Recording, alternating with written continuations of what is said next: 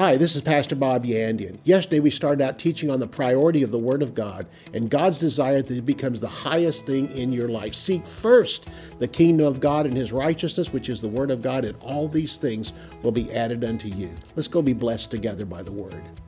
For more than 40 years, Bob Yandian has been an expositor of the Bible, making seemingly complicated doctrine easy to understand. Grab your Bible and study the Word of God with Bob Yandian. Welcome to Student of the Word with Pastor Bob Yandian. I'm Pastor Bob Yandian, and you are the student of the Word. And uh, what I've learned through the years, pastoring, ministering in schools, things like this, you know, that's what I come to share with you.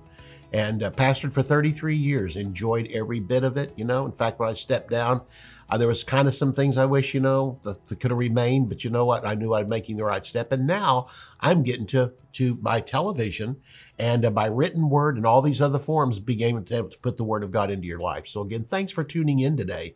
And we were studying yesterday out of Second Peter chapter 1 and the importance of the word of God. Boy, I love the fact that Peter wrote this because if there was an unstable, up and down, in and out, wide swing Christian, it was Peter. I mean, moved by his emotions, uh, moved by having to stick his foot in his mouth and, and saying certain things at certain times just to be heard. He's one that li- literally wrote this verse of scripture, wrote this chapter on the importance of the word of God. And so we ended yesterday talking about Isaiah 33 6, which kind of wraps up what Peter has been saying in the first nine verses of Second Peter chapter 1. And that is Isaiah 33 6, wisdom that's the correct output or the application of the Word of God. And knowledge, that's input, study of the Word of God, will be the stability of your times and the strength of your salvation. A Christian who has wisdom and knowledge of the Word of God that keeps on increasing, literally, has stability in life. Not, nothing can topple him. Nothing can push him over. Nothing can get him off track because he knows the word of God. And with every temptation Satan sends, he knows it's in the word of God and can say it is written it is written. It is written. But to say it's written, you have to know it's written. Then he went on to say it becomes your strength of salvation. Every Christian says this. You know, when I was first born again for quite a while, I used to wonder, doubt if I was really even saved.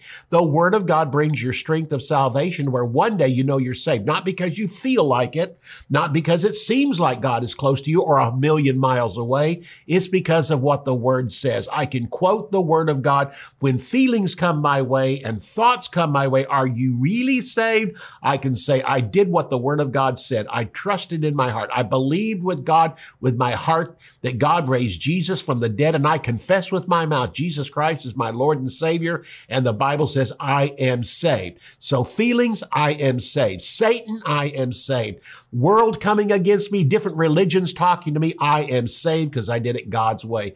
Because why? Why? Because the verse of scripture ends this way in Isaiah 33, 6. The fear or the reverence of the Lord is your treasure. It is your highest priority. Now go with me to verse 10 of 2 Peter chapter 1. And while you're finding that, again, let me just talk to those who are my supporters, those who stand beside me, those who are my partners in everyday life, in the Christian life, but also in the building of this broadcast. And that is you believe the word of God. You know the power and the importance of the word of God is that God has even put his word above his own name. God says, Is there something higher than I am? Yes, I've lifted the word up there. My word will live and abide forever. Heaven and earth will pass away, but my word will never pass away. You put your faith in God's word, you're putting it in what God does. Even God looks to the word. Jesus looks to God the Father. God the Father looks to the word. The Holy Spirit looks to Jesus and to the Father. The Father looks to the word. And every one of the three members of the Godhead have to say the same thing. The word has been exalted above everything in the universe. And if you do it, you'll be a success too. Is God a success? Yes. Then if God's a success, Bob can become it. How dare you compare yourself to, to God? I am a child of God and he's given me every provision of heaven, including the word of God, and simply tells me to follow after it. Here in this verse of scripture, as you're, as we're now found Second Peter chapter one, I simply want to say to you, if you'd like to become a partner with me in this ministry, go to bobyandian.com. You'll find a place there where you can become a partner with me. And again, thank you. Verse 10 says this, therefore, continuation, brethren, Be even more diligent to make your calling and election sure or secure. He says you have a call on your life, you have an election on your life as God puts you in a certain place. He says, honestly, if literally, if you want your calling to become secure, you want the elected uh, ministry God's given to you to become more secure, do these things and you'll never stumble. The word stumble here's a reference to you'll never sin. You'll never even deviate off the path. And we're told this in 1 John 2 1 that the word of God causes you to play, come to a place you'll never sin. You say, well, God wouldn't ask that, put such a high standard over me. Yes, he does. He told one sick man, he said, go your way and sin no more. He told the woman that was caught in adultery, go your way and sin no more. If he says that to us, he's saying it here. He says, if you do these things, follow after God's word, stand secure in the word of God, become a stable Christian, have strength of salvation, make the word of God your highest treasure, if you do these things, you will never stumble. You say, yeah, but I've never met a Christian yet that still doesn't sin once in a while. Well, neither have I, and I'm certainly not one of them. I'm not one of those that never stumble, but I can tell you this: I've gone, I've come a whole lot way in the last ten years, in the last five years. Instead of just looking at every day individually, realize have I progressed? The answer is yes. So it comes back to this: maybe if I live about a thousand years on this earth, I'll get to a point where I never sin again. Well, maybe, but your life's not that long. It's simply saying set that as your goal. I said it yesterday. I'd rather rather shoot for the moon and miss it than to shoot for the ceiling and make it. And so many Christians set such low standards. They're easy to make. I have set a high standard. I want me to come to a place where I never ever sin again. Now, do I, if to time to time? Yes. And I'm not going to tell you what they are. It's my personal thing between me and God. I'm simply here to tell you, I know you've got problems in your life too because you're still surrounded by the nature of the flesh, the temptations of the world. And once in a while you do stumble. But get back up. 1 John 1 9, confess it. He's faithful and just to forgive you. You go right on your way. Look at verse 11. Not only does the word of God protect you in life, it gives you benefits and rewards in heaven. For so an entrance will be supplied to you abundantly. Man, that word abundantly is important. I'm not just going to go to heaven. I'm going to go to heaven abundantly into the everlasting kingdom of our Lord and Savior, Jesus Christ. So he simply says the word of God has benefits in this life, but also in eternity. You'll get rewards when you get into heaven heaven. Man, I don't want to just go into heaven. There's a lady used to stand up in our church during times when we would give testimony. She'd say at the end of that testimony, just pray for me. I can make it into heaven. I don't want to just make it into heaven. I don't want to get there and go, whoo, made it. No, I want to come into heaven with wagon loads of gold, silver, and precious stones.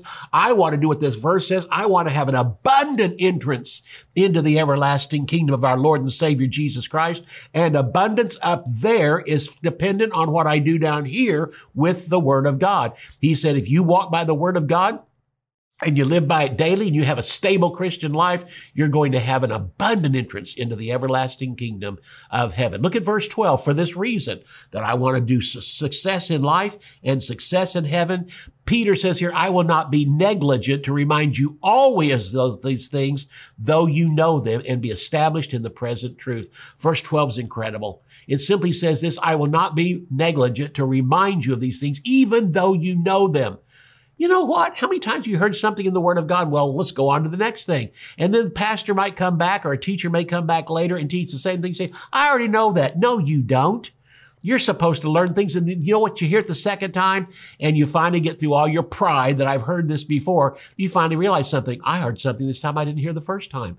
You know what this verse is saying again? It says, I will not be negligent to put you always in remembrance of these things, even though you know them. Successful ministers teach the same subjects over and over and over again. Oh, you may get into certain areas, but you come right back to the same simplicity of faith, trusting God, the grace of God, the mercy of God, living for God though you know them. That way, he says you're established in the present truth. What is the present truth?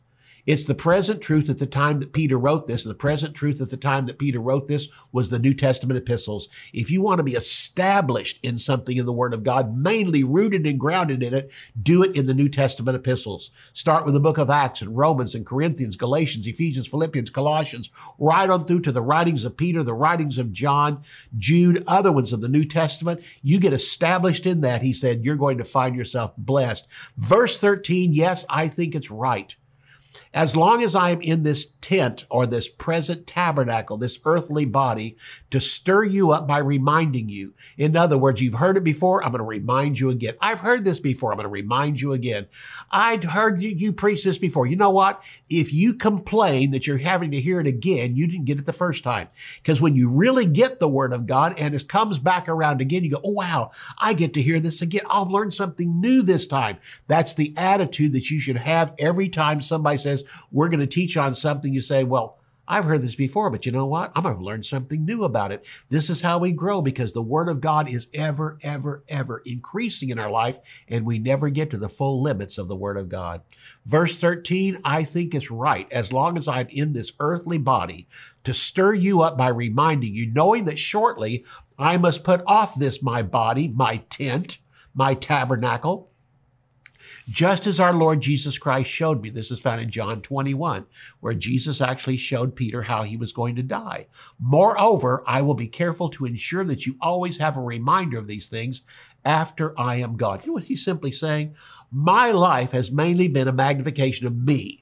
It's always had to be my way. I always had to say something. I always had to stick my foot in my mouth. When Jesus spoke, I would even interrupt him to tell him something I thought. And he said, I was so immature and I thought I'd certainly arrived. And I'm the one that denied Jesus in front of a little girl before the crucifixion. He said, I was the one that did that. He said, yet I grew out of that. He said, if, listen, if the word can work for me, it will certainly work for you. Look at verse 16. He said, We did not follow cunningly devised fables when we made known unto you the power and the coming of our Lord Jesus Christ, but we were eyewitnesses of his majesty. This short period of time of which Peter has lived, already they're starting to say, well, those things really didn't happen. Some of them were just stories. Oh, oh Jesus really wasn't raised from the dead. Oh, Jesus really didn't perform all these miracles. No, no, no. These are just stories But no, no, they're already saying by now that it really wasn't. And, and Peter says, listen, I'm one of the last few remaining ones. I was an eyewitness. I was there when it happened. Not bragging on himself. He simply says what the word says is true because I was there through much of it. For he received from God the Father honor and glory. When there came a voice to him from the excellent glory, This is my beloved Son, in whom I am well pleased. And we heard this voice, which came from heaven when we were with him on the holy mountain. We're going to take this up right after halftime. We're going to come back right after the break and talk about this particular story because it's found in Matthew, the closing verse of chapter 16 through chapter 17 and verse 6. If fact, want to go ahead and turn there? We'll be going there after the break, of which Peter, James, and John were with Jesus on the mountain when God spoke and said, This is my beloved Son in whom I'm well pleased. He said, The Mount of Transfiguration, that's not a myth. That's not a story. That's not an exaggeration. I was there and I heard it with my own ears. I saw it with my own eyes, and this is what happened while I was there. So when we come back from the break, we'll go straight to it and you'll understand uh, more of this. So the offer that's coming, I want you to get a hold of it because it's going to be a great blessing into your life. John 1 1 says, In the beginning was the Word, and the Word was with God, and the Word was God. Without the Word of God, our lives would be unstable and without direction. There would be no hope for believers, or, for that matter, the entire world. In this seven part series, Pastor Bob Yandian emphasizes and explains the vital necessity of the Word of God in the life of every believer. Sermon titles include A More Sure Word of Prophecy, The Inspiration of the Holy Spirit, God's Reputation, the wisdom of God's Word, the merchandise of wisdom, wisdom, riches, and honor, and Jesus, our wisdom. To order Importance of the Word, visit our website at bobyandian.com. Theology Simplified is a practical guide to foundational biblical truth. Basic doctrines are not difficult, but easy to understand. They often become disguised as complicated or deep sounding words, but the definitions are simple. Using straightforward vocabulary and down to earth examples, Pastor Bob makes complex theological concepts clear and practical. Eight crucial doctrines of the Christian faith are demystified redemption justification, sanctification, reconciliation, predestination, election, propitiation, and glorification. These eight precepts essential for all believers to understand, come to light as you read and arrive at a deeper understanding of the finished work of Jesus Christ. To order Theology Simplified, visit our website at bobyandian.com.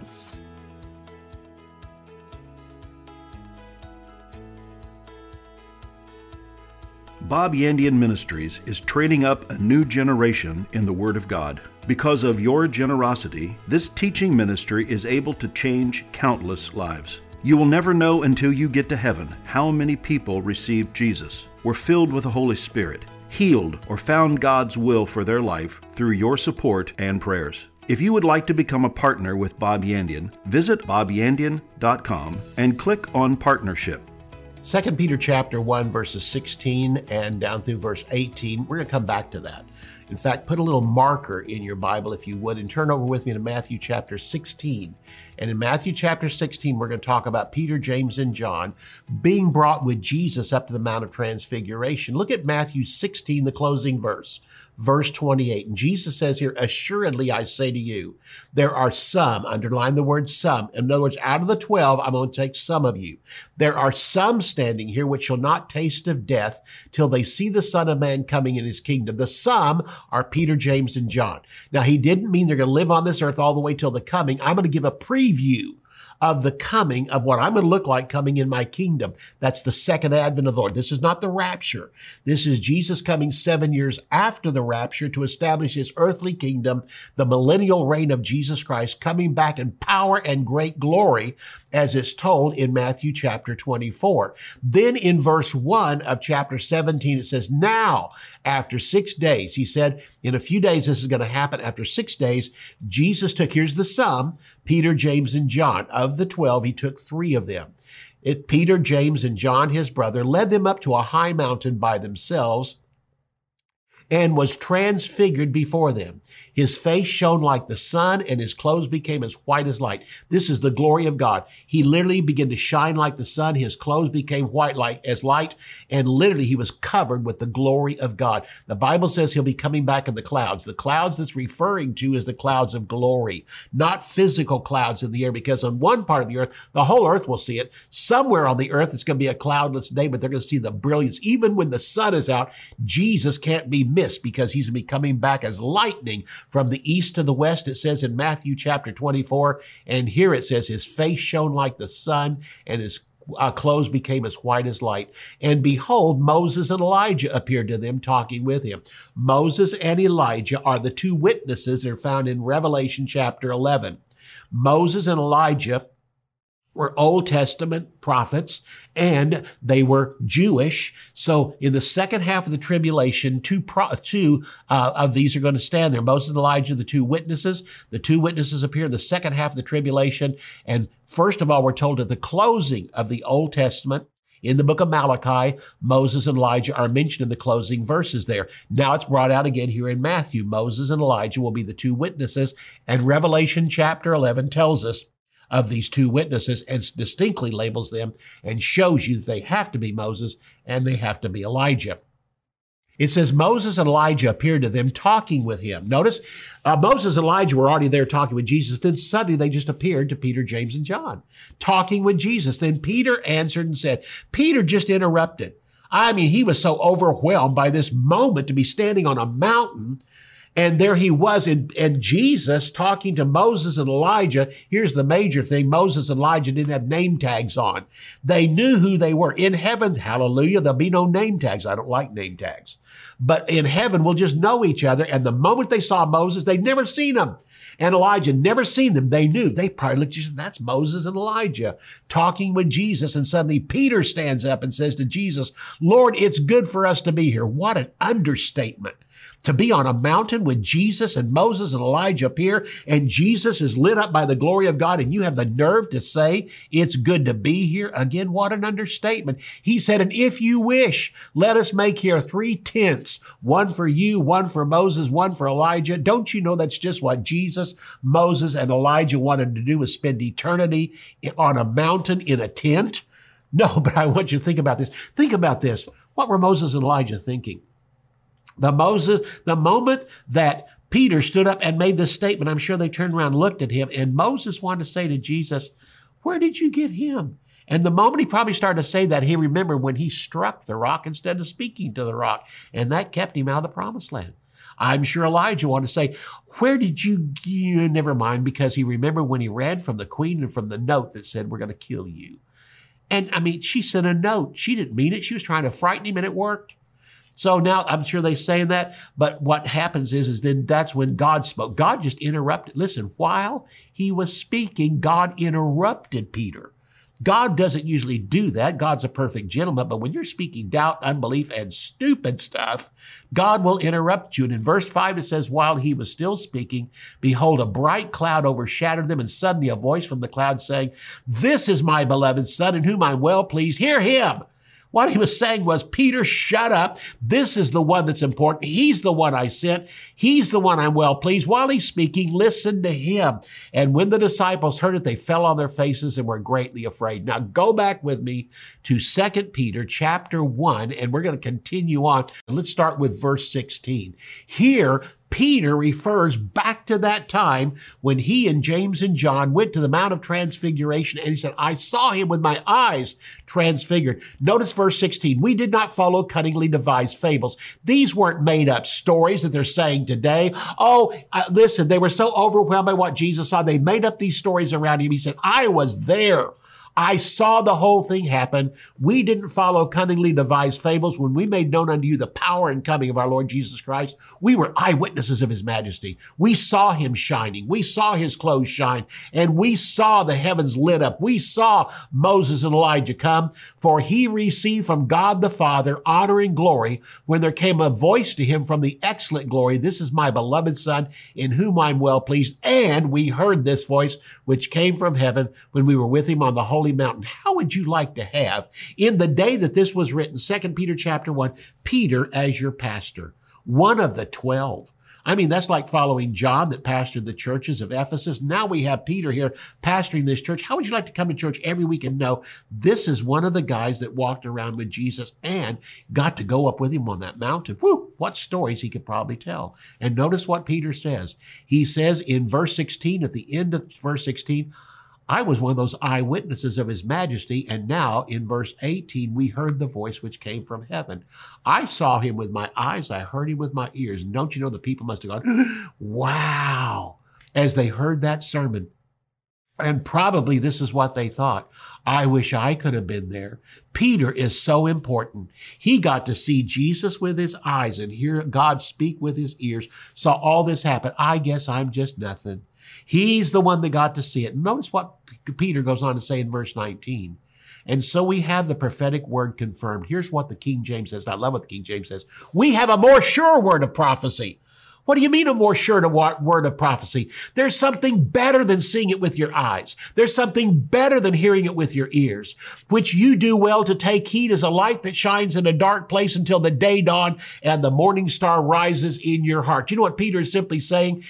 I saw him with my eyes. I heard him with my ears, but there's something more important than seeing and hearing, and that is the word of God. The word of God is more important than what you see with your eyes and hear with your ears. How often have we run into a problem and we go into the bedroom, slam the door and complain, Jesus, if you would just appear to me and talk to me and tell me. And what Peter's saying here is no, even if that happens later on, you can doubt it. It's being doubted today. We told everyone we were there in that mountain, and he said, already it's being doubted and put down. He said, but when you find it in the word of God, it's still there tomorrow, the next day, the next day, the next day. He says, we do do well to take heed, and that is you have a more sure word of prophecy. You know what this word is that's in front of you? You know what this Bible is that's in front of you? The promises that are here are more important than what you can see with your eyes or hear with your ears, because what you see can deceive you, what you hear can deceive you through your eye gate, Satan can show lying signs and wonders, and into your ears he can send false prophecies. But he cannot get into your heart where the Word of God is and mess that up. Once you find it in the Word of God, it came directly from God through the power of the Holy Spirit. And what he has spoken in his written word is magnified and exalted above his name. You have in your hand the highest priority in the universe above what your eyes could see or your ears could hear. How often have we said, Oh God, if you just come and just give me a word. In fact, if you could send an angel to give it to me, I'm here to tell you that if seven angels appeared in your room tonight and gave you something, later on your imagination go, you know what, that might have been a hallucination. It might have been a dream. How do I even know that was real? But when you find in the Word of God, you know what? Because you can go back the next day and that vision's not there. You can go back the next day and that voice isn't there, but the Word of God is still there. Look at verse 19 we have a prophetic word confirmed, more sure word of prophecy, which you do well to take heed as a light that shines in a dark place until the day dawn and the morning star rises in your heart. There's been much speculation about this verse. It's simply saying this. Do you want the greatest time of your Christian life ever to start appearing? You want to know it's just over the horizon? He says, the moment you make up your mind that this word is more important than what I see or hear, he said, the day star just arose in your heart. You know what the day star is? It's the planet Venus. And of all the stars and brings anything in the air, the sun is starting to rise over the horizon. Just the sunrise coming up. The sun hasn't even appeared yet, but just the fact it's rising up over there, all of a sudden stars begin to disappear in the light of the sun. But the last one left lit is the planet Venus. And as you see that, you know one thing. There's Venus right there. The sun's about to rise. The moment you make up your mind that the word of God is more important than what I see, more important than what I hear, the day star just arose in your heart to let you know the greatest time of your Christian life is about to come. The greatest time of stability, the greatest time of knowledge in the word of God. He goes on to say in verse uh, 20, knowing this first. Here's the first thing you need to know. No prophecy of the scripture is of any personal explanation. Isaiah didn't write what he thought God said. He wrote what God said. Verse 21, for prophecy never came by the will of man, but holy men of God spoke as they were moved by the Holy Spirit. 2 Timothy chapter 3, verse 16 and 17, all scripture. All scripture means all scripture. Old Testament, New Testament, all scripture is given by inspiration of God. The Greek word is theopneustos. Theo meaning God and pneustos meaning breath the air. It simply means all scripture is God breathed. This scripture is the very breath of God Himself speaking to you and is profitable for doctrine, that's teaching for reproof, correction, and instruction in righteousness means when you get off the path, it brings you back, it corrects you, and then shows you the right direction. Verse 17, that the man of God may be complete, thoroughly furnished or equipped for every good work. Make up your mind today. Is the Word of God the highest thing in your life? Does it have the highest priority? The Word of God tells you, but you have to make up your mind. Make up your mind and determine that above circumstances, above what I see or what I hear, the Word of God is there. If what I see contradicts the Word of God, I'm going with the Word of God. If what I hear contradicts the Word of God, I'm going with the Word of God. And the day star just rose in your heart. See you tomorrow. You can order resources, become a partner, or browse free articles and podcasts by visiting our website at bobyandian.com. You can also join our mailing list and receive weekly devotions and the latest ministry updates. If you would like to contact Bob Yandian Ministries, visit bobyandian.com and click on Contact. To contact us by mail, use the address on your screen. Thank you for watching today's broadcast. We'll see you next time on Student of the Word with Bob Yandian.